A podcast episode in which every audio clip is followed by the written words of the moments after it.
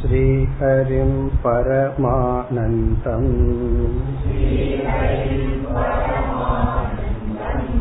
உபதேஷ்டாரணீஸ்வரம்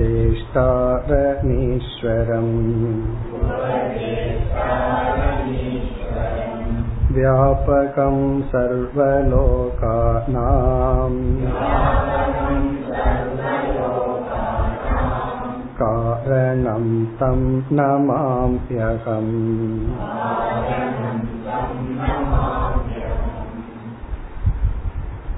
முப்பத்தி ஏழாவது ஸ்லோகம். தத்ரைவ ச சமாக்யாதக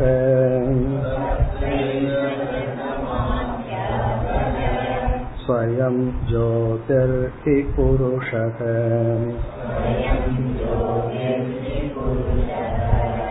ஜட பர பிரகாஷ்யோயம் கதம் ஸ்யாத் தேஹ புமான்.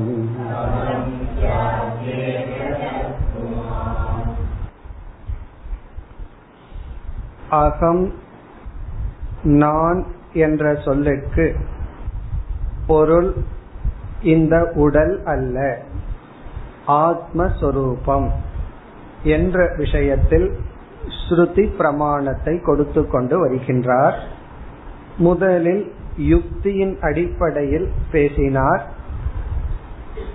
தர்க்கம் அல்லது யுக்தியின் அடிப்படையில் ஓரளவு நான் இந்த உடல் அல்ல என்று உணர முடியும். பிறகு அந்த நான் நித்தியமானவன், எப்படிப்பட்டவன் போன்ற விஷயத்தில் மூல பிரமாணம் உபனிஷத் பிரமாணம், அதை கூறிக்கொண்டு வருகின்றார். அதில் அசங்க புருஷ புரோக்தக பிருகதாரண்யகே என்று சொன்னார். பிருகதாரண்யக உபனிஷத்தில் அசங்கோகி அயம் புருஷக என்பது ஒரு முக்கியமான வாக்கியம். இந்த புருஷனானவன் அசங்கமானவன். இந்த உபநிஷத்தை பார்க்கும் பொழுது பார்த்துள்ளோம், இது வந்து மிக முக்கியமான வாக்கியம், நிதித்தியாசனத்திற்குரிய வாக்கியம். காரணம், அனைத்து சம்சாரமும் சங்கத்திலிருந்து வருகின்றது. நான் அல்லது ஆத்மா அசங்கக ஏதோடும் சம்பந்தப்பட்டவன் அல்ல, இதிலிருந்து இந்த தேக சம்பந்தம் எனக்கு இல்லை. பிறகு தத்ர ஏவச்ச முப்பத்தி ஏழாவது ஸ்லோகத்தில் தத்ர ஏவ என்றால் அதே பிருகதாரண்யக உபனிஷத்தில் சமாக்கியாதக நன்கு தெளிவாக விளக்கப்பட்டுள்ளது. ஸ்வயம் ஜோதிர்கி புருஷக, இந்த புருஷனான ஆத்மா ஸ்வயம் ஜோதிகி சைத்தன்ய சொரூபம். இதுவும் ஒரு முக்கியமான பிரகரணம். அங்கு வந்து ஆத்மா ஸ்வயம் ஜோதி. அப்படி என்றால் இந்த உடல் அது எப்படிப்பட்டது? ஜடக பர பிரகாஷக அயம். இந்த சரீரமானது ஜடமானது, உணர்வற்றது. பர பிரகாஷகன வேறொன்றால் பிரகாசப்படுத்தப்படுவது. இந்த உடலுக்கு வேறாக இருக்கின்ற ஆத்மாவால் விளக்கப்படுவது. கதம் தேக கக உமான் சியாத், இப்படிப்பட்ட தேக ககனா இப்படிப்பட்ட உடல் உமான் ஆத்மாவாக எப்படி இருக்க முடியும்? இப்ப இதுவரை உபனிஷத் பிரமாணத்தை குறிப்பிட்டார். இனி அடுத்த ஸ்லோகத்தில் இதே ஆத்ம விஷயத்திற்கு வேறு ஒரு விதத்தில் ஒரு விதமான பிரமாணத்தை குறிப்பிடுகின்றார். முப்பத்தி எட்டாவது ஸ்லோகம். ப்ரோக்தேபி கர்ம காண்டேன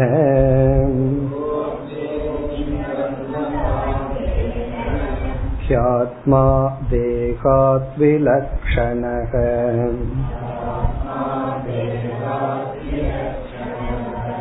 நித்யஸ்ச தத்பலம் புங்க்தே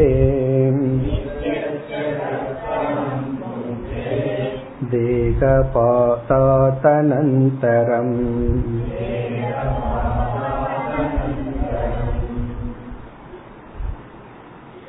இந்த ஸ்லோகத்தினுடைய சாராம்சம், ஆத்மா ஸ்தூல தேகத்துக்கு வேறாக உள்ளது என்ற விஷயத்தில் வேதத்தினுடைய கர்ம காண்டமும் பிரமாணம். வேதத்தினுடைய கர்ம காண்டமும் பிரமாணமாக உள்ளது. இதுதான் இந்த ஸ்லோகத்தினுடைய சாராம்சம். அதாவது நான் இந்த ஸ்தூல உடலுக்கு வேறானவன் என்ற விஷயத்தில் கர்மகாண்டமும் பிரமாணம். இப்ப இந்த இடத்துல என்ன சங்கரர் கூற விரும்புகின்றார் என்றால், உபனிஷத்தை பிரமாணமாக ஏற்றுக்கொண்டு அதையே முக்கியமாக கருதுபவர்கள் எவ்வளவு பேர் அப்படின்னு கணக்கெடுத்தோம் அப்படின்னா, இன்னைக்கு எவ்வளவு பேர் வேதம் படிக்கிறாங்கன்னு கணக்கெடுத்தா அது பத்து விரலுக்குள்ள அடங்கிடும்.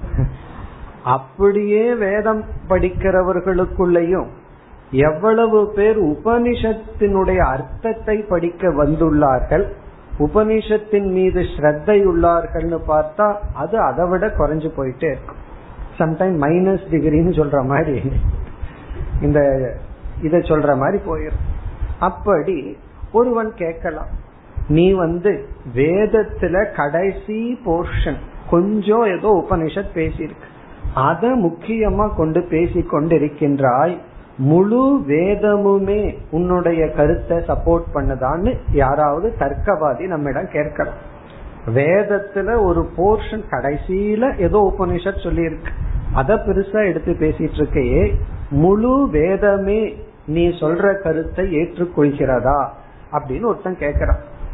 அதுவும் இல்லாம வேதத்தை பார்த்தோம்னா கர்மகாண்டம் தான் அதிகமா இருக்கும், உபனிஷத்துங்கிறது ரொம்ப குறைவானது, கடைசியில வருது, அவ்வளவுதான். இப்ப இந்த இடத்துல சங்கரர் சொல்றார், வேதத்தினுடைய கர்மகாண்டமும் இந்த ஆத்மா ஸ்தூல சரீரத்திலிருந்து வேறானதுங்கிறத பிரமாணமாக அமைகிறது. இது ஒரு கருத்து. இந்த கர்மகாண்டிகள் என்ன செய்கிறார்கள்னா, சில சமயங்கள்ல நம்ம லாஜிக் பேசுவோம், நம்மளே அந்த தப்பு பண்ணிட்டு இருக்கிறத மறந்துடுவோம். சில சமயங்கள்ல சொல்லுவோம், நீ பிசினஸ் மாதிரி என்கிட்ட பேசாத, நம்ம ரெண்டு பேர் உறவினர்கள்னு சொல்லுவோம். இவன் அது மாதிரிதான் பண்ணிட்டு இருப்பான், ஆனா அவங்கிட்ட சொல்லுவான், நீ இந்த பிசினஸ் மைண்டோட என்கிட்ட பேசாதன்னு சொல்லுவான். ஆனா இவன் என்ன மைண்ட்ல இருந்துட்டு இருப்பான். அதே போல இந்த கர்மகாண்டிகள் வந்து என்ன நினைக்கிறார்கள், சொர்க்கத்துக்கு போறதுதான் மோட்சம். அவர்களை பொறுத்த வரைக்கும் இங்கெல்லாம் இருந்து தர்ம காரியம் எல்லாம் பண்ணி புண்ணியத்தை சேகரிச்சிடணும், சொர்க்கத்துல போய் இருக்கிறது தான் மோட்சம், அல்லது பிரம்ம லோகத்துக்கு போறதுதான் மோட்சம். இந்த நிர்குண பிரம்மன் எல்லாம் கிடையாது. அவன் ஏன் அப்படி சொல்றான்னா, நம்ம வேற சும்மா இல்லாம என்ன சொல்லிடுறோம், கர்மகாண்டத்தை துறக்கணும்னு சொல்லிடுறோம். இந்த கர்மகாண்டத்தை துறக்க முடியாதவன் அல்லது துறக்கணுங்கிற கருத்தை ஏற்றுக்கொள்ளாதவன் கர்மத்தினாலதான் மோட்சம் அப்படின்னு சொல்றான். அப்போ அவன் நம்மைய பார்த்து என்ன சொல்றான், இந்த சூக்ஷ்ம சரீரம் இருக்கே அது ஆத்மாவிடமிருந்து பிரிக்க முடியாத ஒரு தத்துவம் அப்படின்னு எல்லாம் சொல்றான். அவங்கிட்ட நம்ம கேக்குறோம், நீ வந்து ஸ்தூல சரீரம் சூக்ஷ்ம சரீரமும் பிரிக்க முடியாத மாதிரி இருக்கு. ஒரு சார்வாக என்ன சொல்லுவான், சூக்ஷ்ம சரீரத்தையும் ஸ்தூல சரீரத்தையும் பிரிக்க முடியாது அப்படி இருக்கு. அவனிடத்துல நீ என்ன சொல்ற, கொஞ்சம் புத்திய பயன்படுத்தி பிரிக்கலாம்னு சொல்ற. அப்போ சார்வாகன், அதாவது ஸ்தூல சரீரம்தான் ஆத்மான்னு யாராவது உன்னிடம் வந்தா நீ என்ன சொல்கின்றாய், இல்ல ஸ்தூல சரீரத்துக்கு அப்பாற்பட்ட சூக்ஷ்ம சரீரம் ஆத்மான்னு நீ சொல்ற. அப்போ இவன் வந்து அவங்கிட்ட அந்த லாஜிக்க பேசுறான், நம்ம இடத்துல வரும்போது அதோட நின்றுக்கிறான், சூக்ஷ்ம சரீரம் தான் ஆத்மான்னு சொல்றான். இப்ப நம்ம என்ன சொல்றோம், கர்மகாண்டத்துல வந்து ஸ்தூல சரீரத்துக்கு அப்பாற்பட்ட சூக்ஷ்ம சரீரம் ஒண்ணு இருக்குங்கிறது ஏற்றுக்கொள்வதிலிருந்து நமக்கு வந்து வேதாந்தத்துல ஒரு பெரிய முக்கிய கருத்து நமக்கு கிடைக்கிறது. சரி, அவர்கள் இதெல்லாம் எங்க பேசுகிறார்கள்னா, இந்த கர்மகாண்டத்துல இந்த தத்துவம் எல்லாம் நேரடியாக பேசப்படுவதில்லை. அவர்கள் என்ன சொல்கிறார்கள், ஒரு ஜீவன் இந்த ஸ்தூல சரீரத்தின் மூலமாக பாவ புண்ணியத்தை செய்தால் அவன் அதன் அடிப்படையில் அடுத்த ஜென்மத்தில் அந்த ஜீவனுக்கு வாழ்க்கை அமைகிறது. புண்ணியம் பண்ணா நல்ல இன்பமான உலகம் சரீரம், பாபம் பண்ணா துன்பமான சரீரம், அதற்கு தகுந்த உலகம்னு சொல்றான். இப்ப அவன் என்ன சொல்றான், ஒரு ஜீவன் இந்த ஸ்தூல சரீர நிமித்தமா பாப புண்ணியத்தை செய்து இந்த ஸ்தூல சரீரம் சென்றவுடன் அந்த ஜீவன் இறந்து விடுவதில்லை, அவன் இந்த ஸ்தூல சரீரத்துக்கு பிறகு தொடர்கின்றான். காரணம் என்ன, இந்த சூக்ஷ்ம சரீரத்துக்கு ஸ்தூல சரீரம் ஒரு கருவியாக கொடுக்கப்பட்டுள்ளது. இதிலிருந்து மரணம் என்பது ஒரு ஜீவனுடைய முடிவு அல்ல. காரணம், ஜீவன் என்பவன் ஸ்தூல சரீரத்துக்கும் அப்பாற்பட்டவன். இது இன்டைரக்டா நமக்கு கிடைக்கிறது. ஏன்னா பாப புண்ணியம் எல்லாம் சூக்ஷ்ம சரீரத்தை சார்ந்தது. இப்ப யார் வந்து பாப புண்ணியத்தை ஏற்றுக்கொள்கிறார்களோ அவர்கள் வந்து மறைமுகமாக ஸ்தூல சரீரத்திற்கு அப்பாற்பட்டது ஆத்மா அல்லது நான் என்று ஏற்றுக்கொண்டுள்ளார்கள். இப்ப இந்த இடத்துல நமக்கு பிறகு சூக்ஷ்ம சரீரத்திலிருந்து அப்பாற்பட்டதுன்னா அது நம்ம வேதாந்தத்திற்குள்ள வந்து ஒரு ஸ்டெப் போகணும். இப்ப இந்த இடத்துல சங்கரர் கர்மகாண்டமும் கூட நமக்கு ஆத்மா என்ற தத்துவம் ஸ்தூல சரீரத்துக்கு அப்பாற்பட்டது என்பதை காட்டி கொடுக்கின்றது. இப்ப முழு வேதமுமே நம்ம அனுபவிக்கின்ற இந்த ஸ்தூல சரீரத்திற்கு அப்பாற்பட்டது என்ற கருத்தை உடையது என்பதை காட்டுகின்றார். பிறகு வந்து இந்த தர்க்கவாதிகள் இவர்களெல்லாம் வேதத்தை முழுமையா நம்பவில்லை அப்படின்னா நம்ம ஒண்ணும் செய்ய முடியாது. அதுதான் யுக்தி மூலமா நம்ம வேற அவர்களிடம் கொஞ்சம் பேசியிருக்கோம்.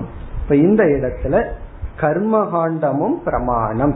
ஆனா கர்மகாண்டம் ஒரு ஸ்டெப் வரைக்கும் தான் நமக்கு உதவி பண்ணும். அதை வச்சு நம்ம புத்திசாலித்தனமா பிடிச்சிட்டு ஞான காண்டத்திற்கு வந்து போகணும். இங்க என்ன கூறுகின்றார்? பிராப்தக அபி கர்ம காண்டேன கர்ம காண்டேன பிராப்தக. கர்மகாண்டத்தின் மூலமாக நமக்கு இந்த கருத்து அடையப்படுகிறது. எது? ஆத்மாஹி தேகாத் விலக்ஷணக. ஆத்மா என்பது இந்த ஸ்தூல தேகத்திற்கு விலக்ஷணமாக இருத்தல் என்பது. தேகாத் விலக்ஷணக ஆத்மா, இந்த ஸ்தூலமான உடலுக்கு வேறாக இருப்பது ஆத்மா என்ற கருத்து கர்மகாண்டேனாபி பிராப்தக. கர்மகாண்டத்தின் மூலமாகவும் கிடைக்க பெறுகின்றது, அடையப்படுகிறது. என்ன கர்மகாண்டத்துல சொல்ற ஒரு நியதியின் படி நமக்கு கிடைக்கிறது. என்ன நியதி? ஒருவன் செய்த பாப புண்ணியம் தொடரும். இந்த சரீரத்திலேயே அனுபவிக்க வேண்டும்ங்கிற நியதி அல்ல, பிறகும் தொடரும்ங்கிறதுல இருந்து அதே ஜீவன் வேறு ஒரு சரீரத்தை எடுத்து அவன் என்ன செய்கின்றான்? பாப புண்ணியத்தை அனுபவிக்கின்றான். ஆகவே அந்த நான் ஜீவன் ஸ்தூல சரீரம் அல்ல. பிறகு நித்தியஸ்ச, இந்த சூக்ஷ்ம சரீரமாக இருக்கின்ற இந்த உயிர் அல்லது ஜீவன் நித்தியமாகவும் உள்ளான் என்று கர்மகாண்டத்தில் நமக்கு கிடைக்கின்றது. காரணம் என்ன? பல கோடி ஜென்மங்கள் ஒரு ஜீவன் எடுக்கிறான்னு சொல்லும் பொழுது கர்மகாண்டம் மறைமுகமாக ஜீவனுடைய நித்தியத்துவத்தை பேசுகின்றது. எப்படி? பிராப்தக தத் பலம் புங்தே. மீதி வரி எல்லாம் கர்மகாண்டத்தின் மூலமாக எப்படி தேக விலக்ஷணத்துவம் சித்திக்கின்றதுங்கிறத விளக்குகின்றார்.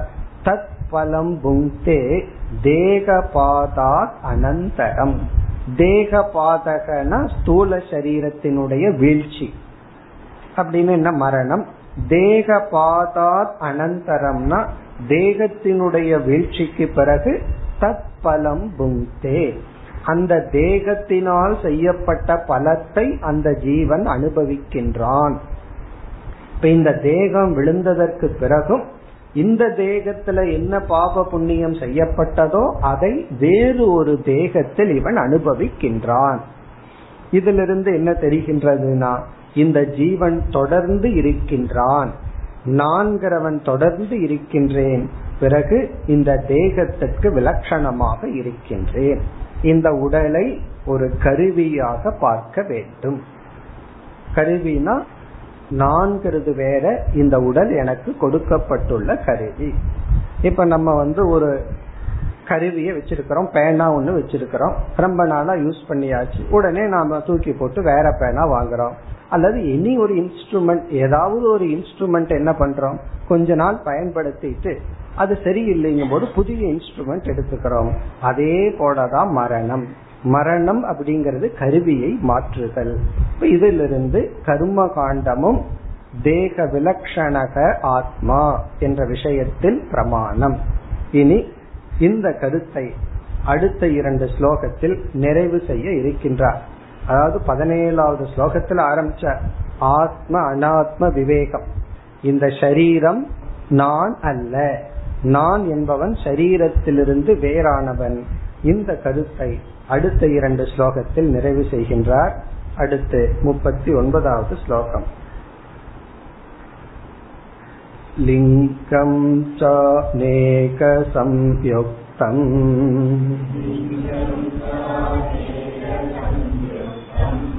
சலம் த்ருஷ்யம் விகாரிச்ச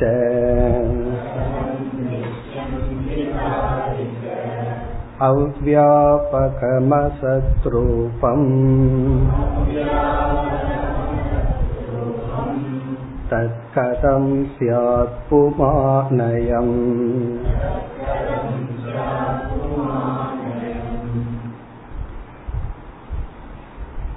சென்ற ஸ்லோகத்தில் கர்ம காண்டத்தை எழுத்து என்ன சொல்லிட்டார்? ஆத்மா தேக விலக்ஷணகன்னு சொல்லிட்டார். இந்த கர்ம காண்டத்திலேயே நின்று இருந்தோம் அப்படின்னா ஸ்தூல தேகத்திலிருந்துதான் ஆத்மா விலக்ஷணமானதுன்னு வந்துடும். பிறகு சூக்ஷ்ம சரீரத்திலிருந்தும் ஆத்மா வேறானதுன்னு அங்கிருந்து நமக்கு கிடைக்காது. ஏன்னா கர்மகாண்டத்துல அந்த சூக்ஷ்ம சரீரத்துலதான் பாப புண்ணியம் இருக்கு, அதுதான் இனி ஒரு ஸ்தூல தேகம் எடுக்கு. இதோட நம்ம நின்று கொள்வோம். ஆகவே முடிவுரை செய்யும் பொழுது சங்கரர் இங்கு சூக்ஷ்ம சரீரத்துக்கும் ஆத்மா வேறானது என்று கூறுகின்றார். அப்படி கூறும் பொழுது சூக்ஷ்ம சரீரத்தினுடைய சில தன்மைகளை கூறி இப்படிப்பட்ட தன்மையுடைய சூக்ஷ்ம சரீரம் எப்படி ஆத்மாவாக இருக்க முடியும்? இப்ப இங்கெல்லாம் சூக்ஷ்ம சரீரத்தினுடைய தன்மைகளை கூறுகின்றார். நம்முடைய மனதினுடைய நேச்சர், இப்படிப்பட்ட மனம் எப்படி ஆத்மாவாக நானாக இருக்க முடியும்? அதுல என்னென்ன தன்மைகள்? லிங்கம் ச, லிங்கம் என்றால் இங்கு சூக்ஷ்ம சரீரம். நம்ம ஏற்கனவே பல முறை பார்த்திருப்போம். சூக்ஷ்ம சரீரத்துக்கு இனி ஒரு பெயர் லிங்க சரீரம். லிங்க சரீரம்னு ஒரு பெயர். இங்க லிங்கம் ச. இந்த ச அப்படிங்கிறது எதை குறிக்கின்றதுன்னா ரெண்டு அர்த்தம். ஒன்று வந்து எப்படி ஸ்தூல சரீரம் ஆத்மா வேறாக உள்ளதோ, ஸ்தூல சரீரத்திலிருந்து வேறா உள்ளதோ, அதே போல லிங்க சரீரமும் வேறாக உள்ளது. அல்லது ச அப்படிங்கிறது காரண சரீரமும், லிங்க சரீரமும் அதனுடன் கூடியிருக்கின்ற காரண சரீரமும் ஸ்தூல தேகத்திலிருந்து, அதாவது ஆத்மாவிடமிருந்து வேறாக உள்ளது. இனி மற்ற சொற்கள் எல்லாம் இந்த லிங்க சரீரம் சூக்ஷ்ம சரீரத்துக்கு அடைமொழி. சூக்ஷ்ம சரீரம் எப்படிப்பட்டதா? அநேக சம்யுக்தம். அநேக சம்யுக்தம்ங்கிறதுக்கே ரெண்டு விளக்கம் கொடுக்கின்றார்கள். ஒன்று, இதுவும் பல அவயவங்களுடன் கூடியது, பல ஸ்பேர் பார்ட்ஸுடன் கூடியது. அவயவங்கள் இப்ப வந்து ஐந்து ஞானேந்திரியங்கள், இதெல்லாம் தத்துவபாவத்துல படிச்சிருக்கோம். சூக்ஷ்ம சரீரம் கிம்னு ஒரு கேள்வியை போட்டு அதுல என்னென்ன லிஸ்ட் எல்லாம் படிச்சிருக்கோம். ஐந்து ஞானேந்திரியம், ஐந்து கர்மேந்திரியம், இப்படி எல்லாம் பிராணன் ஐந்து, மனம் புத்தி சித்தம் அகங்காரம்னு இப்படி ஒரு பத்தொன்பது அவயவம் சேர்ந்துதான் சூக்ஷ்ம சரீரம். இப்போ இந்த அவயவம் அப்படின்னு சொன்னா ஏற்கனவே சொன்னபடி இந்த கூட்டம் சேர்ந்து சூக்ஷ்ம சரீரம்ங்கிறோம். ஒவ்வொன்னா பிரிச்சுட்டோம் அப்படின்னா அங்க சூக்ஷ்ம சரீரம்ங்கிறது ஒண்ணு இருக்காது. இப்ப மலர் ஒருத்தர் எடுத்து நம்ம கையில கொடுத்து இது மலர் அப்படிங்கிற, அதை நம்ம அப்படியே பிச்சு பிச்சு போட்டோம்னு வைங்களேன், இது வந்து இலை, இது வந்து தண்டு, இப்படி எல்லாம் பிச்சு போட்டோம்னா அப்புறம் மலர்ங்கிறது எங்க? ஆகவே அது ஒரு மென்டல் கான்செப்ட். இது வந்து புஸ்தகம் அப்படிங்கிற, உடனே காகிதமா கிழிச்சு போட்டோம் அப்படின்னா அங்க புஸ்தகம்ங்கிறது இல்லை. அதே போல சூக்ஷ்ம சரீரம்ங்கிறது பல அங்கங்களினுடைய சேர்க்கை. அது எப்படி நானாக முடியும்? அல்லது இனி ஒரு விளக்கம், இந்த சூக்ஷ்ம சரீரம் பலவிதமான ஸ்தூல சரீரங்களை எடுக்க வல்லது. அநேக சம்யுக்தம்னா அநேக தேக சம்யுக்தம். ஒரு ஜென்மத்துல தேவலோகத்துல தேவனா இருக்கும், ஒரு ஜென்மத்துல மனுஷனா இருக்கும், ஒரு ஜென்மத்துல மிருகமா இருக்கும், ஒரு ஜென்மத்துல வீட்டு எஜமானனா இருப்பார். அவர் அந்த வீட்டு மேல ரொம்ப பாசத்தோட போயிட்டாருன்னா அடுத்த ஜென்மத்துல அதே வீட்டு நாயா பிறப்பார். அப்படி கதையெல்லாம் சொல்லப்பட்டிருக்கு. அடுத்த ஜென்மத்து இந்த வைராக்கியம் வர்றதுக்காக பாகவத்துல அப்படி ஒரு கதை இருக்கு. பெரிய செல்வந்தன், அவனுக்கு அவன் வீட்டு சொத்து மேல அவ்வளவு அப்படி பாதுகாத்துட்டு வந்தானா, கடைசியில் அடுத்த ஜென்மத்தில் அதே வீட்டுக்கு நாயா வந்து பாதுகாத்தா இருந்தானா. காரணம் என்ன? சூக்ஷ்ம சரீரம் எந்த விதமான ஸ்தூல சரீரம் வேண்டுமானாலும் எடுக்கலாம். அதுலயும் அந்த கதை எப்படி போகும்னா, அந்த அந்த வீட்டு அவனோட மகன் வந்து அந்த நாய்க்கு சரியா சாப்பாடு கூட போட மாட்டானா, இருந்தாலும் அடிச்சு விரட்டுவானா, அந்த நாய் வருமா, அப்ப அவன் திட்டுவானா, இந்த நாயோட போன ஜென்மத்துல என்ன உறவோன்னு சொல்லி. அப்படியெல்லாம் கதை சொல்லப்பட்டிருக்கு. இதனோட அர்த்தம் என்ன அப்படின்னா, இந்த சூக்ஷ்ம சரீரம் விதவிதமான விசித்திரமான சரீரத்தை எடுக்க வல்லது. அப்படி இருக்கிற இந்த சூக்ஷ்ம சரீரம் எப்படி நானாக இருக்க முடியும்? இனி அடுத்த சொல் வந்து சலம். சலம் அப்படின்னா இந்த சூக்ஷ்ம சரீரம் எப்பொழுதுமே சஞ்சல சொரூபம், அலைபாய்கின்ற சொரூபம். அதற்கு வித்யாரண்யர் விளக்கம் சொல்லும் பொழுது, மன பிரதானத்துவார், சூக்ஷ்ம சரீரத்துல வந்து பிரதானமா இருக்கிறது மனம். அதுல வந்து மனம், புத்தி, சித்தம், அகங்காரம் ஏதோ சொன்னாலும் கூட அங்க ரொம்ப ஸ்ட்ராங்கா இருக்கிறது மனசுதான். நம்ம சொல்றோம்ல, இந்த மனசு படாத பாடுபடுத்துது, சில பேர் வயிறு படாத பாடுபடுத்துதும் பாருங்க, இந்த ஒரு ஜான் வயிற்றுக்கு தேனன்னு சொல்லி. சில பேர் அதை கடந்து சென்றுட்டா மனசு, இந்த மனசு வந்து படாத பாடுபடுத்துதுன்னு சொல்வார்கள். சலம் சலம் அப்படின்னா அது எப்பொழுதுமே சஞ்சல சொரூபம். மனசு வந்து சஞ்சலப்படாம இருந்துச்சுன்னா அவன் நார்மலா இல்லைன்னு அர்த்தம், அவனை டாக்டர்கிட்ட கூட்டு போகணும்னு அர்த்தம். அது சஞ்சலப்படும், அது ஒரு நேரத்துக்கு ஒரு மாதிரி இருக்கு, இனி ஒரு நேரத்துக்கு இனி ஒரு மாதிரி இருக்கும். அதனுடைய சுபாவமே அப்படி. சஞ்சலம் கி மன கிருஷ்ணன் அர்ஜுனன் சொன்னான்ல, அதுக்கு பகவான் என்ன சொன்னாரு? உன் மனசுதான் அப்படி, எல்லாரும் மனசு அப்படி இல்லைன்னு சொல்லல, எல்லார மனசும் அப்படித்தான் நான் படைச்சிருக்கிறேன்னு. அப்ப சலம், இப்படி சலமானது நான் எப்படி இருக்க முடியும்? அடுத்தது வந்து திருஷ்யம். இந்த சூக்ஷ்ம சரீரத்தை நம்ம அறியாமையே இருந்துட்டோம்னா ஒரு பிரச்சனை இல்லை. நம்ம மனசுல இருக்கிறது நமக்கு தெரியாமையே இருந்துட்டா அந்த மனது நமக்கு பாரம் இல்லை. நம்ம மனசையே நம்ம பார்க்கலன்னு வைங்களேன், அதுதான் மோட்சம். அதுக்கு ஒரு எக்ஸாம்பிள் வேணும்னா பக்கத்துல போய் பார்க்கலாம்.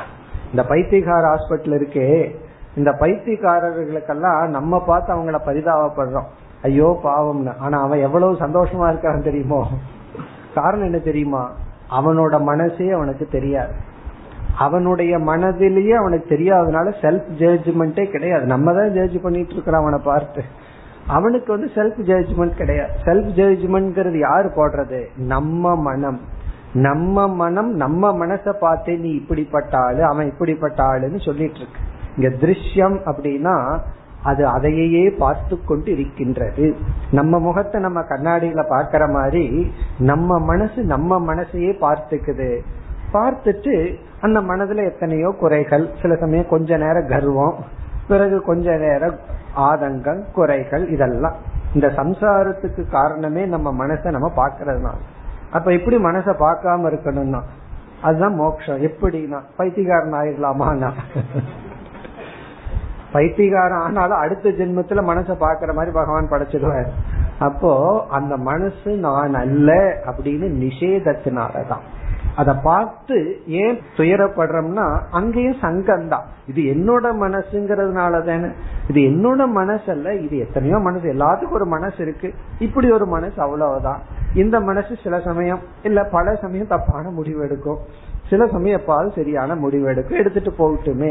அப்படி ஒரு உதாசீனத்துவம் நம்ம மனசு இடத்துல வரணும். அதான் இங்க திருஷ்யம்.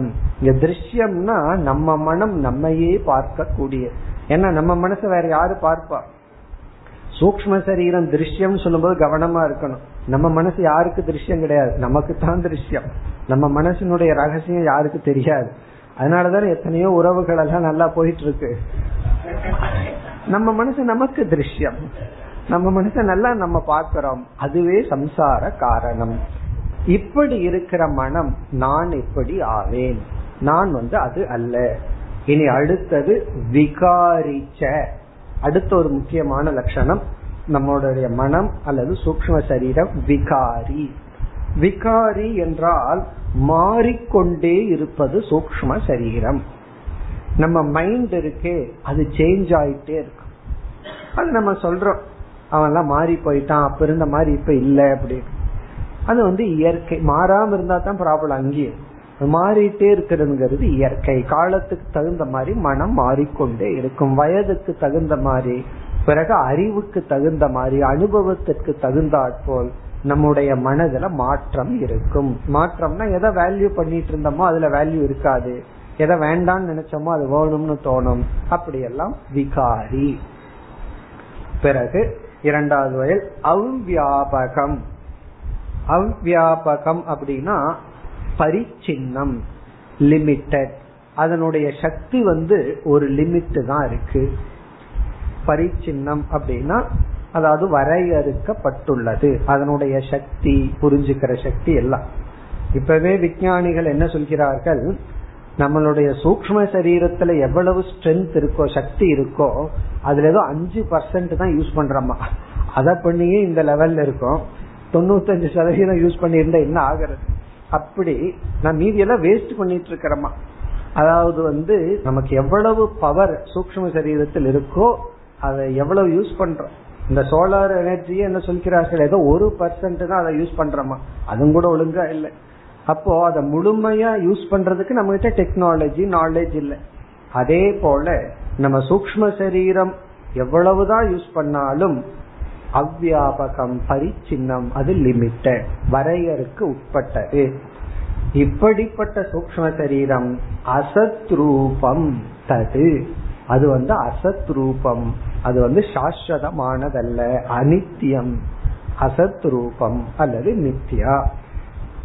அசத்ரூபம்ங்கிற வார்த்தைக்கு அர்த்தம் புரிஞ்சுட்டா மித்தியா, அர்த்தம் புரியலன்னா அதுக்கு முன்னத்த ஸ்டேஜில் அது நிலையற்றது, அனித்தியம், இப்படி எல்லாம் சொல்லலாம். கதம் சியாத் புமான் அயம்.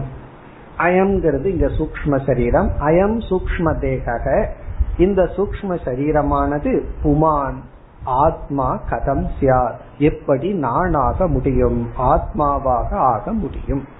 இப்படிப்பட்ட சூக்ஷ்ம சரீரம் எப்படி நானாக முடியும்? இதெல்லாம் சூக்ஷ்ம சரீரத்தினுடைய லட்சணம். இப்ப சென்ற ஸ்லோகத்துல ஸ்தூல சரீரத்தை கூறினார் கர்மகாண்டத்தின் பிரமாணமாக. இந்த ஸ்லோகத்துல இப்படிப்பட்ட சூக்ஷ்ம சரீரம் மனம் நான் அல்ல. நம்முடைய அனைத்து சங்கடத்துக்கும் நம்முடைய மனதை நம்ம பார்க்கிற விதத்துலதான், இந்த உலகத்தை நம்ம பார்க்கிற விதம் தான். உலகம் சம்சாரத்துக்கு காரணம் அல்ல அப்படின்னு ஃபர்ஸ்ட் ஸ்டேஜ்ல சொல்லுவோம். அப்புறம் என்ன சொல்லுவோம் தெரியுமோ, நம்ம மனசுதான் அப்படிம்போம். கடைசியில என்ன சொல்லுவோம், மனசும் சம்சாரத்துக்கு காரணம் அல்ல, அந்த மனசை நம்ம பார்க்கிற விதம், எந்த பாவனையில நம்ம மனசை நம்ம பார்க்கிறோம் அப்படிங்கறது தான். இப்படி வந்து நான் இரண்டு சரீரமும் அல்ல. இந்த காரண சரீரத்தை நெகேட் பண்ண வேண்டிய அவசியமே நமக்கு இல்லை. காரணம் என்ன தெரியுமோ, அது வந்து மோட்சத்துக்கு திருஷ்டாந்தம். இப்ப காரண சரீரம் பொதுவா சம்சாரத்தை கொடுக்காததுனால அத வந்து சுலபமா நெகேட் பண்ணிடலாம். இந்த இரண்டு சரீரத்தை நீக்கிறது தான் பெரிய வேலை. கடினமான வேலை என்ன அப்படின்னா, இந்த இரண்டு சரீரம் நான் அல்ல அப்படின்னு நீக்கிறது தான். இனி அடுத்த ஸ்லோகத்துல இந்த ஒரு பெரிய விசாரத்தை சங்கரர் நிறைவு செய்கின்றார். நாற்பதாவது ஸ்லோகம். ஏவம் தேகத்வயா தன்யகம்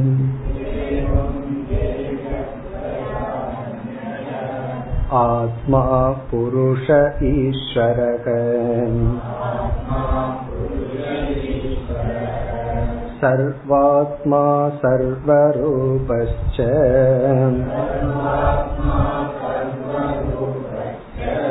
சர்வாதீதோகமவ்யயம்.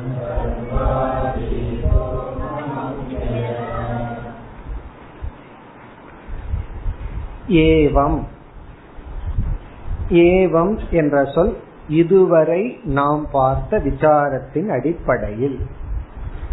ரொம்ப தூரத்துக்கு முன்னாடி ஆரம்பிச்ச ஏவம், ஏன்னா ஏவம்னு இதுவரைக்கும் நம்ம என்ன விசாரம் பண்ணோம், அதன் அடிப்படையில் பார்க்கும் பொழுது ஆத்மா தேகத்வயா அந்யக, இந்த ஆத்மா இரண்டு சரீரத்திற்கும் வேறாக உள்ளது.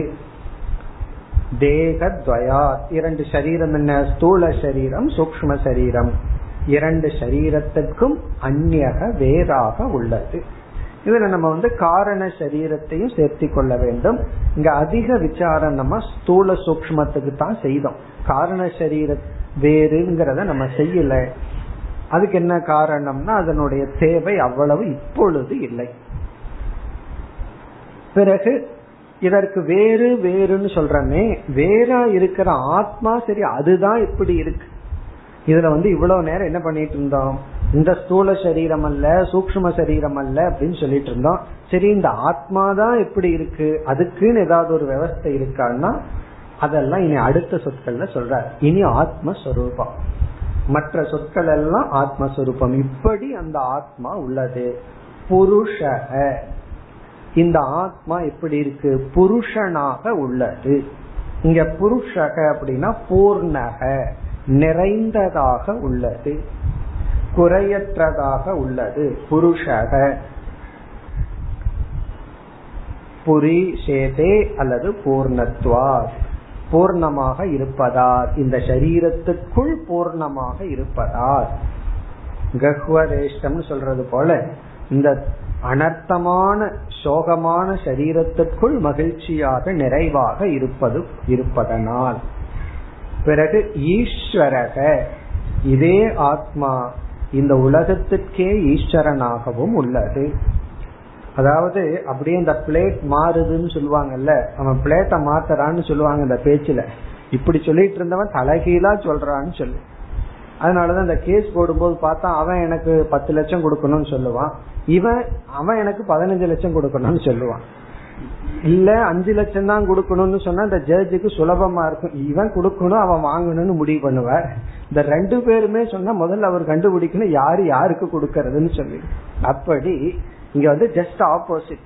இவ்வளவு நாள என்ன சொல்லிட்டு இருந்தோம், இந்த உலகம் என்ன துயரப்படுத்துது, உலகத்துக்கு நான் அதீனன்.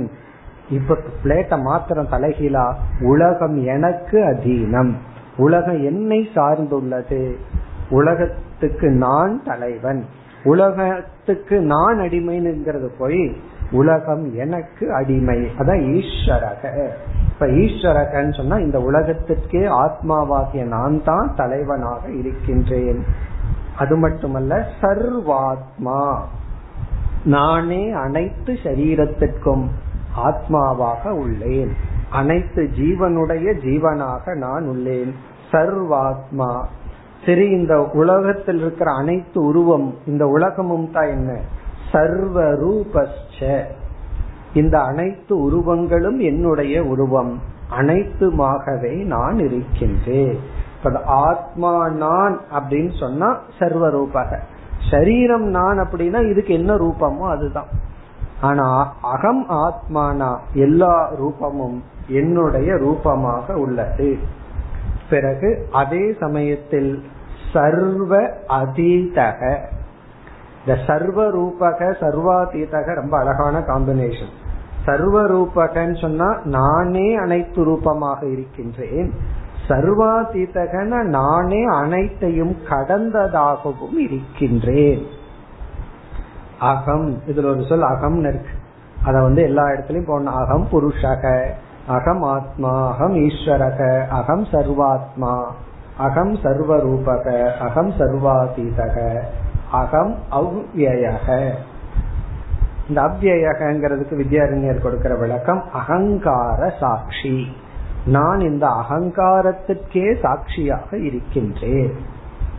அப்படியே அகங்காரத்தை விளையாட விட்டு நான் வேடிக்கை பார்க்கின்றேன். இந்த பாம்பாட்டியை பார்க்கலாம், அவன் பாம்பை விளையாட விட்டு வேடிக்கை காட்டிட்டு இருப்பான், வேடிக்கை பார்த்துட்டும் இருப்பான். அது போலதான் நம்ம அகங்காரம், அதை விளையாட விட்டு அதற்கு நான் சாட்சியாக உள்ளேன். அகங்காரத்துக்குள் நான் இல்லை, அகங்காரத்துக்கு வெளியே அதை வேடிக்கை பார்ப்பவனாக உள்ளேன். இந்த அகங்காரத்துக்கு தான் எல்லா குணமும், அது நல்ல குணமோ தீய குணமோ எல்லாம் அந்த அகங்காரத்தை சார்ந்தது. நான் என்ன, அகங்காரத்தை வேடிக்கை பார்ப்பவன். உண்மையிலேயே நமக்கெல்லாம் அந்த வேடிக்கை பார்க்கறதுன்னா ரொம்ப பிடிக்கும். அதனாலதான் சில பேர் போர் அடிச்சுன்னா வீட்டு வெளியே வந்து உட்காந்துக்கும், போற பஸ் ஆட்டோ இதெல்லாம் வேடிக்கை வந்துட்டு பொழுது போக்க அப்படி. அதுல ஒரு சுகம்தான் இல்ல. காரணம் என்னன்னா வீடு போர் அடிக்குதல்ல, இல்லைன்னா டிவி பாக்குற, அது ஒரு வேடிக்கை பாக்குறது என்ன, ஏதோ ஒன்னு பாக்கணும். அப்படி நமக்கு வந்து உலகத்தையே பார்க்க வேண்டாம், பெரிய பாம்பாட்டி வித்தக்காரன் யாருன்னா நம்ம அகங்காரம் தான். அது அப்படியே வேடிக்கை பார்ப்பவன். அகம் அவ்வியக, நான் மாறாமல் என்னுடைய அகங்காரம் என்னென்ன சேஷ்டையெல்லாம் பண்ணதுன்னு வேடிக்கை பார்ப்பவன். இந்த அகங்காரத்தை வேடிக்கை பார்த்து பழகிட்டோம் அப்படின்னா பொழுது போறதே தெரியாது. அது ஒரு சீரியல் மாதிரி, நம்ம சீரியல் அது, அது வந்து ஆத்ம சீரியல், அது முடியாத சீரியல். அது அப்படியே வேடிக்கை பார்த்துட்டே இருக்கிறது. அப்படிப்பட்டவன் நான். இப்ப இத எல்லா சொல்லும் ஆத்மஸ்வரூபம். இப்ப இதுவரை நான்கிற சொல்லுக்கு இந்த ஸ்தூல சூக்ஷ்ம காரண சரீரம் அல்ல. பிறகு நான்கிறது யாருன்னா, இந்த ஒரு ஸ்லோகத்துக்குள்ள எவ்வளவு வார்த்தை போட்டு அடுக்க முடியுமோ அதை அத்தனை அடுக்கிட்டார் சங்கரர். ஈஸ்வரக புருஷக சர்வாத்மா சர்வரூபக சர்வாதீதக அத்யயக, இப்படிப்பட்டவனாக நான் இருக்கின்றேன். உண்மையில சொல்ல போனா இங்கேயும் டீச்சிங் ஓவர். ஏற்கனவே அப்படி பார்த்தோம், ஷார்ட்டா டீச்சிங்க முடிச்சார். அதுல ஒரு போர்ஷன் எடுத்துட்டு எக்ஸ்பிளைன் பண்ணார். அதாவது விசாரம் எப்படி பண்ணணும், குருவிடம் போய் என்ன கேள்வி கேட்கணும்னு கேட்டார். என்ன கேள்வி கேட்கணும்னு போனார், அகம் கக, நான் யாருன்னு போய் அவர்கிட்ட கேட்கணும். நீங்க எந்த ஊர்ல இருந்து வந்தீங்க, நீங்க யாருன்னு கேட்க கூடாதுன்னு பார்த்தோம். இப்ப குரு கிட்ட கேட்க வேண்டிய கேள்வி நம்மைய பற்றி நாம் அவரிடம் கேட்கணும், அகம் ககன்னு கேட்கணும். அவர் என்ன பதில் சொல்லுவார், அதெல்லாம் சுருக்கமா சொல்லி முடிச்சார். பிறகு விளக்க ஆரம்பிக்கும் பொழுது இந்த அகம்ங்கிறத மட்டும் எடுத்துட்டு இதுவரை விளக்கினார். இனி அடுத்த ஸ்லோகத்திலிருந்து முழுமையா வேறு தலைப்புக்கு வர்ற தலைப்பு வந்து டோட்டலா டிஃபரெண்ட் ஆகும். இது வரைக்கும் நம்ம ஒரு டாபிக்க பார்த்துட்டு இருந்தோம். இனி அடுத்த ஸ்லோகத்துல வந்து வேறு ஒரு தலைப்பு. நாற்பத்தி ஓராவது ஸ்லோகம். இத்யாத்ம தேக பாகேன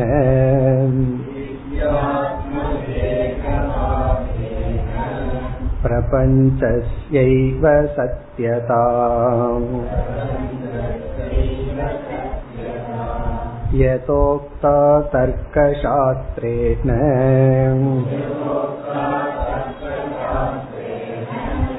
ததः கிம் புருஷார்த்ததாம்.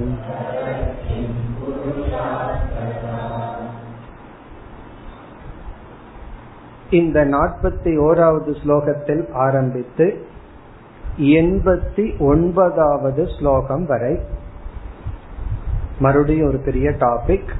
இதுவரை நமக்கு வர இருக்கின்ற விசாரம் ஜெகத் மித்யா. ஜெகத் மித்யா, அனாத்மா மித்யா, அதான் தலைப்பு. அதை இப்பொழுது ஆரம்பிக்கின்றார். அதுக்கப்புறம் வேற டாபிக் எடுத்துக்குவார்.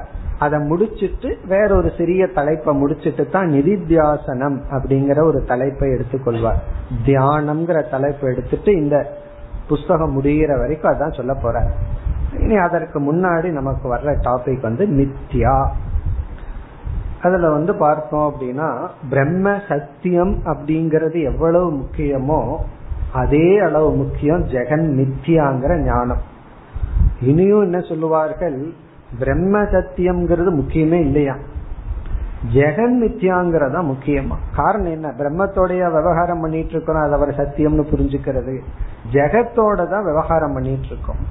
ஞானம் வந்ததுக்கு அப்புறம் அந்த ஜெகத் அப்படியே காணாம போயிடுதுன்னு வச்சுக்குவோமே, வீட்டில் இருக்கிறவங்க எல்லாம் மறைஞ்சு போயிடுறாங்கன்னு வச்சுக்குவோமே, யாரெல்லாம் தொந்தரவு கொடுத்துட்டு இருக்காங்களோ அவங்க எல்லாம் ஞானம் வந்தா காணாம போயிருவாங்கன்னா எவ்வளவு கஷ்டப்பட்டு ஞானத்துக்கு வருவோம்.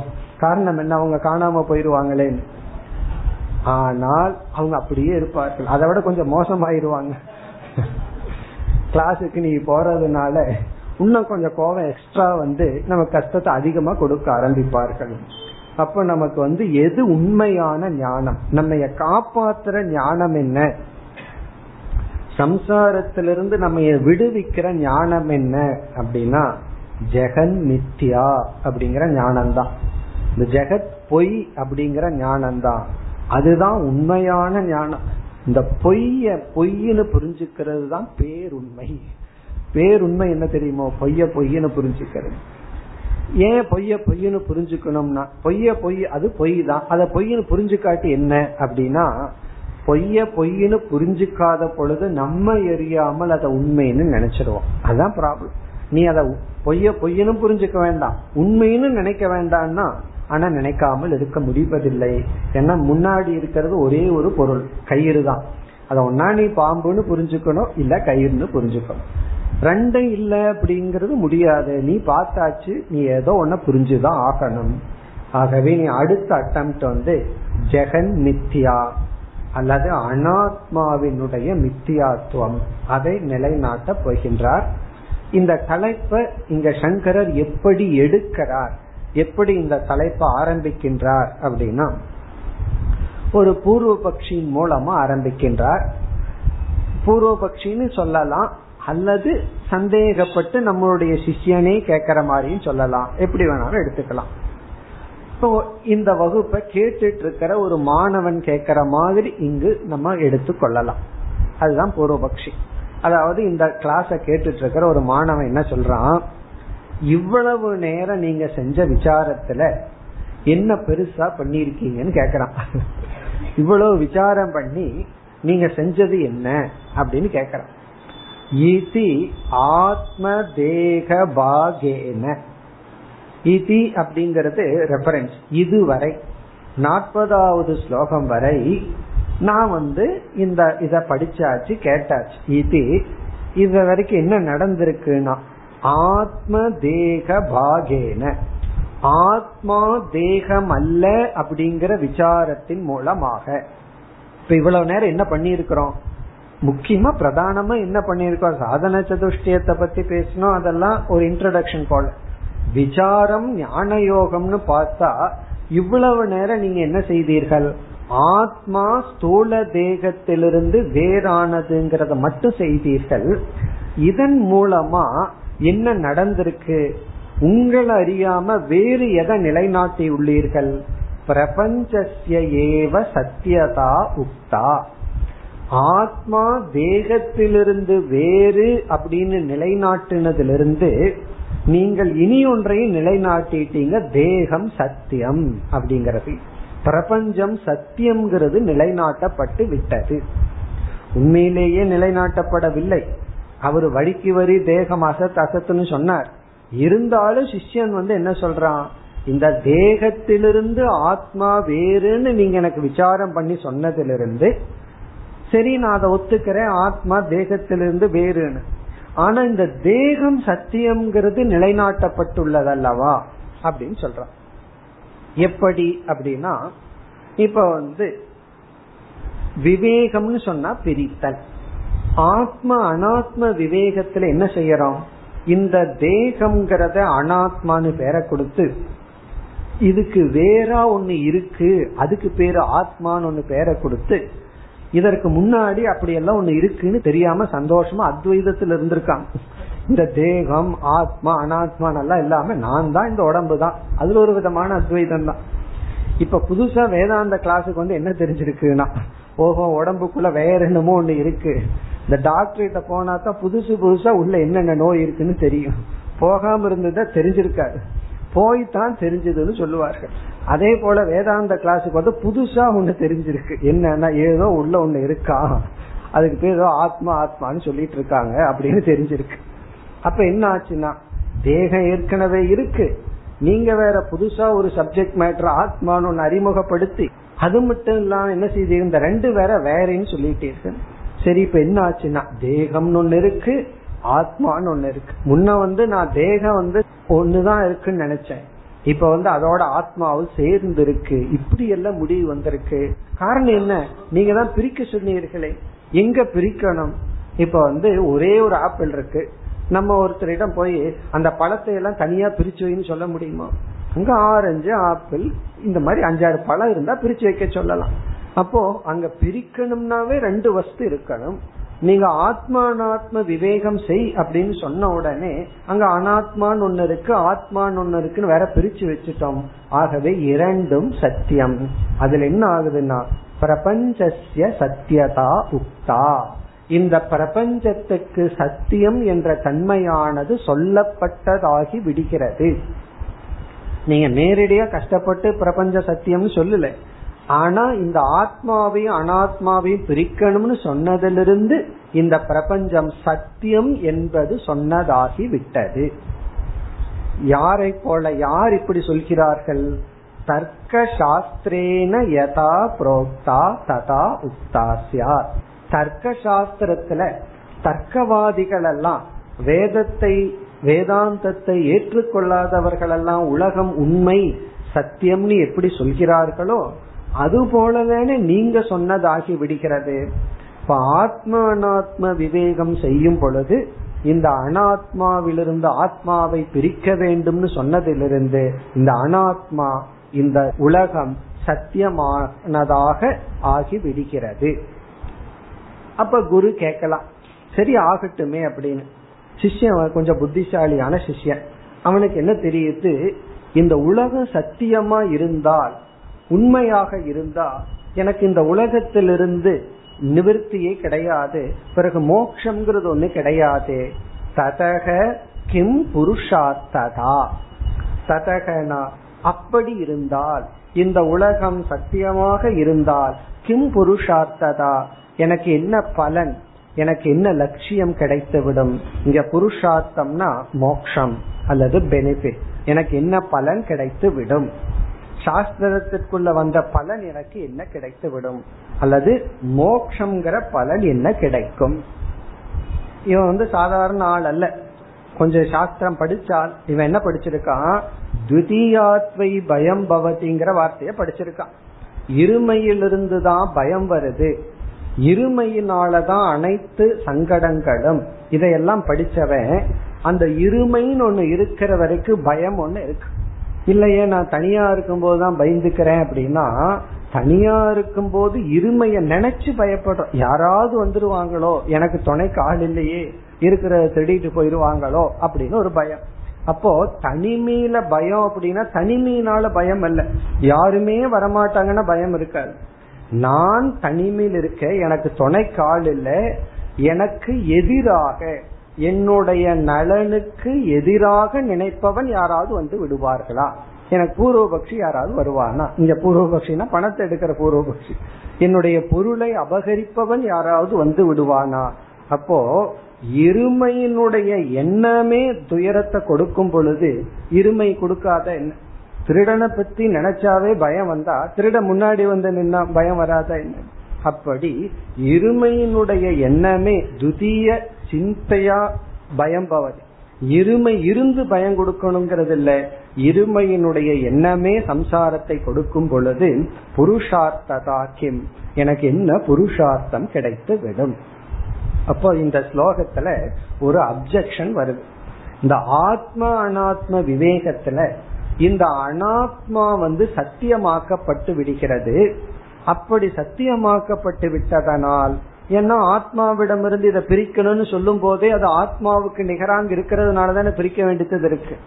ஆகவே சத்தியமாக்கப்பட்டு விட்டதனால் எனக்கு எப்படி புருஷார்த்தம் கிடைக்கும், மோட்சம்ங்கிறது எப்படி கிடைக்கும், இப்படி ஒரு சந்தேகம். இந்த சந்தேகத்தையே மீண்டும் கொஞ்சம் விசாரம் பண்ணி பார்த்தா, இப்ப சிஷ்யன் வந்து முழுமையாகவே ஏற்கனவே நம்ம செய்த விசாரத்தை கேட்டிருந்தான்னா இந்த சந்தேகம் வந்திருக்காரு. காரணம், நம்ம ஆத்ம அனாத்ம விவேகம் பண்ணும் பொழுது ஆத்மா அனாத்மாவிடமிருந்து வேறுன்னு சொல்லும் பொழுது இந்த அனாத்மா மித்யா அப்படிங்கறத மறைமுகமா சொல்லித்தான் சொன்னோம். இந்த அனாத்மாங்கிறது சத்தியமா ஒண்ணு இருக்கு, இந்த சத்தியமா ஒண்ணு இருக்கிறதுக்குள்ள இத பிரிச்சு எடுக்கணும் அப்படின்னு நம்ம சொல்லல. அதாவது ஒரு பெட்டி இருக்கு, பெட்டிக்குள்ள ஏதோ ஒரு நகை இருக்கு, அந்த பெட்டியும் பொருள் தான், நகையும் பொருள் தான். அப்படி வந்து பெட்டியை திறந்து நகை எடுக்கிறது போல, இந்த வந்து ஸ்தூல சரீர சூக்ஷ்ம சரீரத்துக்குள்ள போய் பொருளா இருக்கிற ஆத்மாவை எடுத்துட்டு வந்து பெட்டியை தூர போடுங்கிற மாதிரி நாங்க சொல்லல. அப்படின்னு மறைமுகமா அனாத்மாவினுடைய மித்தியாத்துவம் கூறப்பட்டது. ஆனாலும் நம்ம மைண்ட் எப்படி செயல்படும் அப்படின்னா, ஒரு சமயத்துல ஒரு முக்கியமான ஞானத்தை தான் நம்ம மனசு கிரகிச்சுக்கும். அதனாலதான் பார்த்தோம்னா ஒரு கிளாஸ்ல ஒரு நாலேஜ் வந்தா அன்னைக்கு அதுக்கு மேல கிளாஸ் அவுட்னு சொல்லலாம். காரணம் என்ன, ஒரு பெரிய சந்தேகம் மைண்டில் இருக்குன்னு வச்சுக்கோமே வேதாந்தத்துல, அந்த கிளாஸ்ல அந்த சந்தேகம் நீங்கிடுதுன்னா அந்த திருப்தியில கிளாஸே கேட்க மாட்டோம். அதுக்கப்புறம் அடுத்த டைம் அடுத்த முறை அதை கேட்கும் போது வேற பாயிண்ட் கிளியர் ஆகும்.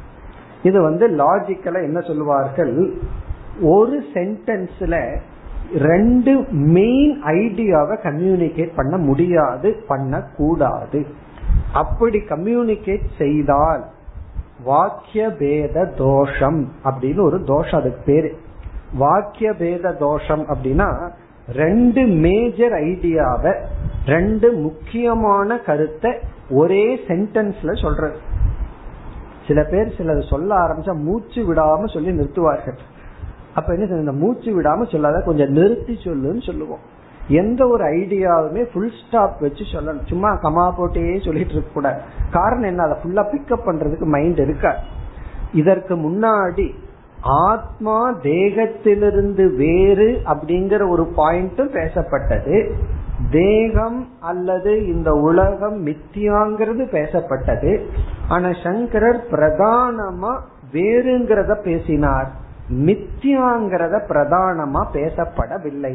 அதனால சிஷ்யனுடைய புத்திக்குள் அது போகவில்லை. அப்ப சிஷ்யன் கேட்கும் பொழுது என்ன கேட்டிருக்கான், ஆத்மா அனாத்மாவிடமிருந்து வேறுங்கிறது அவனுக்கு புரிஞ்சிடுது. இப்படி ஒரு அப்செக்ஷன் சிஷ்யன் செய்ததிலிருந்து இரண்டு கருத்துல ஒரு கருத்தை ஒழுங்கா கேட்டுட்டான்னு அர்த்தம். இதுவும் கேட்கலன்னு வச்சுக்கோமே, இந்த இடத்துல ஸ்லோகம் எம்டியா இருக்கும், இங்க கேட்கறதுக்கு ஒண்ணும் இல்லை. வெறும் நாப்பத்தோராவது ஸ்லோகம் போட்டு அங்க வந்து அமாத்ராதான், அங்க ஒண்ணு இருக்காரு. இப்படி ஒரு சந்தேகம் அவன் கேட்கறதுல இருந்தே ரெண்டு ஐடியா கம்யூனிகேட் பண்ணதுல மேஜர் பாயிண்ட பிடிச்சிட்டான்னு அர்த்தம். ஏன்னா சங்கரர் மேஜரா சொன்ன ஐடியா என்ன, உடலில் இருந்து ஆத்மா வேறு, அதையே முக்கியத்துவம் கொடுத்தே பேசிட்டு இருந்தார். அதை இவன் பிடிச்சிட்டான். பிறகு ஏற்கனவே கொஞ்சம் கேட்டு வச்சதுல என்ன புரிஞ்சிருக்கு, சரி நான் வந்து தேகத்திலிருந்து வேறு, ஆனா இந்த தேகமும் உலகமும் உண்மையா இருக்கிற வரைக்கும் எனக்கு வந்து விமோக்ஷனம் இல்லையே. அப்படின்னா இப்போ ஒரு ஜெயில் இருக்கிறோம், ஜெயில்னா பெரிய கம்பி இல்லாத வலை ஜெயில், அதுக்குள்ள ஒரு பாம்பு நானும் இருக்கிறேன்னு வச்சுக்கோமே, எப்படி மோட்சம்? அது இருக்கிற வரைக்கும் என்னால தூங்க முடியுமான்னா, அது கயிறுன்னு என்னைக்கு எனக்கு புரியுதோ அப்பதான் தூங்க முடியும். ஒரு கயிறு இருக்கு, அந்த கயிறு இருக்கிற வரைக்கும் எப்படி தூங்க முடியும்? பெட்ரூம்குள்ள பாம்பு வந்துடுதுன்னு வச்சுக்கோமே, ஏசி ரூம் ஓட்ட கிடையாது, நமக்கு தூக்கம் வருமானா வராது. பிறகு ஏதோ பெல்ட் புதுசா வாங்கிட்டு வந்து போட்டது அங்க கிடக்குது, புரிஞ்சதுக்கு அப்புறம் தான் தூக்கம் வரும்.